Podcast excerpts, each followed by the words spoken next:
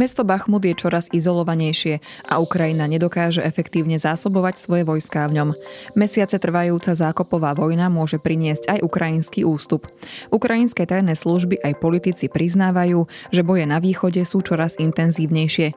Môže ísť aj o predzvesť väčšej ruskej ofenzívy, ktorú by Moskva mohla začať okolo 24. februára, teda na výročie začiatku ruskej okupácie. Doterajšie dáta ukrajinskej rozviedky predpokladajú, že Rusko môže zosilniť najmä útoky na Donbase. Vítajte pri ukrajinskom spravodaji. Súhrne toho najpodstatnejšieho, čo sa za uplynulý týždeň udialo vo vojne na Ukrajine. Ja som Ľubica Melcerová, správy pripravil Lukáš Onderčanin.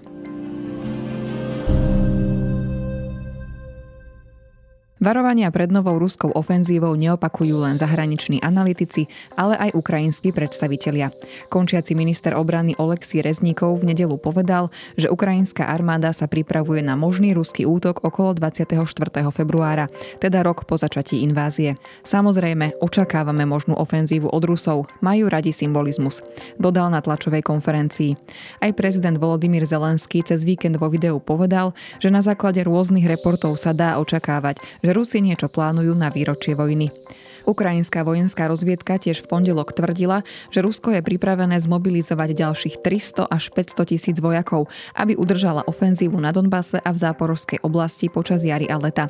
Veliteľ ukrajinskej armády Valerij Zalužný v decembri pre magazín Economist povedal, že Rusi majú stále v rezerve až 1,5 milióna ľudí, ktorých môžu zmobilizovať. Americký analytik a expert na Rusko Michael Kaufman na Twitteri napísal, že po stiahnutí sa z Charkova a Chersonu bola pred zimou ruská armáda najzraniteľnejšia.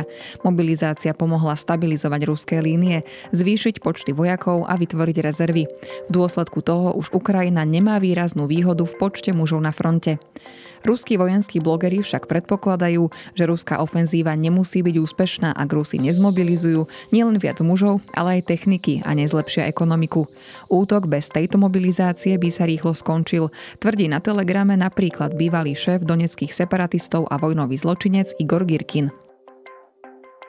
Správy o možnom masívnom ruskom útoku tiež vyvolávajú diskusie o tom, odkiaľ Rusko zautočí.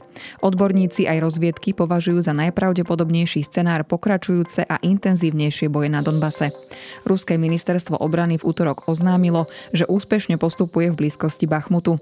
Aj keď Volodymyr Zelenský v sobotu tvrdil, že budú bojovať o Bachmut tak dlho, ako sa bude dať, čoraz častejšie sa ozývajú hlasy o možnom ústupe pred tým, ako Rusi celé mesto obklúčia. Ukrajinská rozviedka Rozviedka pre Kyiv Post tvrdí, že Putin prikázal svojim jednotkám získať do marca Donetskú aj Luhanskú oblasť. Zástupca vojenskej rozviedky Andrej Černiak povedal, že zaznamenali, že ruské okupačné sily presúvajú na východ ďalšie útočné skupiny, jednotky, zbrane a vojenské vybavenie.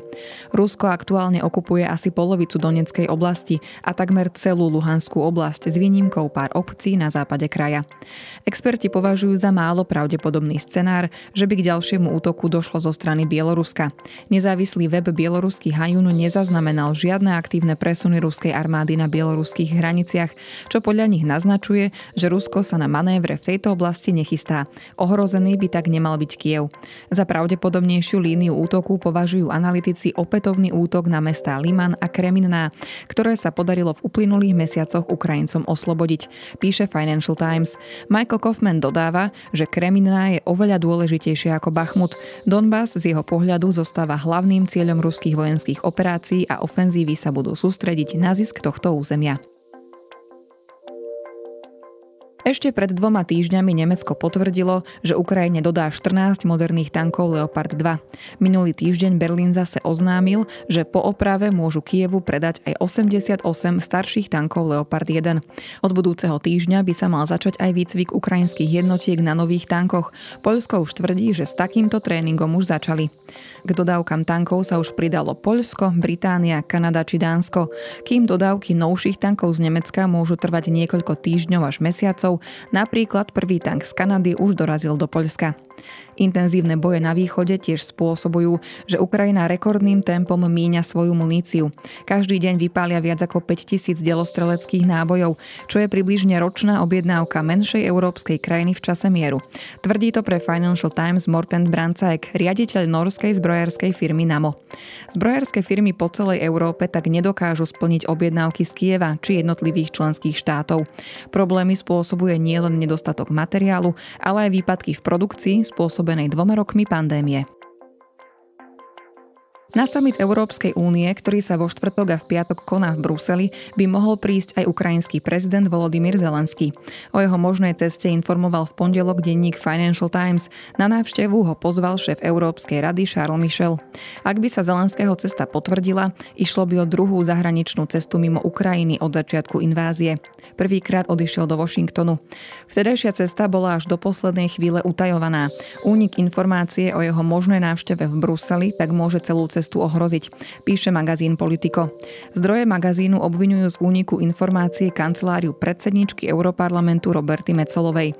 Aj samotný Zelenský už minulý týždeň povedal, že odchod do zahraničia v čase, keď sa hovorí o novej ruskej ofenzíve, by bol veľkým rizikom. Čečenský líder Ramzan Kadyrov tvrdí, že vojna sa tento rok skončí, ale nie ústupom Ruska.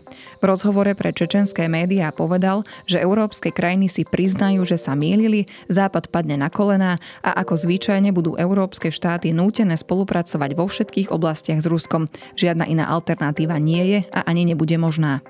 Naopak, šéf Ukrajinskej rady národnej bezpečnosti Oleksí Danilov má opačný názor. Chceme, aby bol rok 2023 rokom víťazstva. No sme realisti a myslíme si, že Západ nevie, čo má s Ruskom robiť, povedal v rozhovore pre denník Kyiv Independent. Danilov tvrdí, že len rýchle dodávky západných zbraní môžu rýchlo vojnu ukončiť.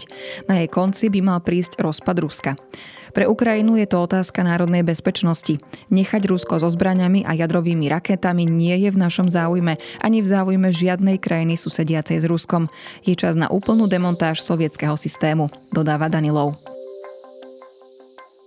Generálny tajomník OSN Antonio Guterres sa obáva, že svet smeruje k rozsiahlejšej vojne. Povedal to v prejave na úvod valného zhromaždenia OSN, v ktorom sa sústredil najmä na ruskú inváziu na Ukrajine, klimatickú krízu a extrémnu chudobu. Vyhlásil, že vyhliadky na mier sa stále zmenšujú, šanca ďalšej eskalácie a krvi prelievania podľa neho len narastá a obáva sa, že svet sa rúti do veľkej vojny a nie je to nevedomky. Guterres pritom nespomínal iba vojnu na Ukrajine, ale aj izraelsko-palestínsky konflikt, situáciu v Afganistane, Mianmarsku či na Haiti. Na dnes je to z ukrajinského spravodaja všetko. Počujeme sa opäť o týždeň.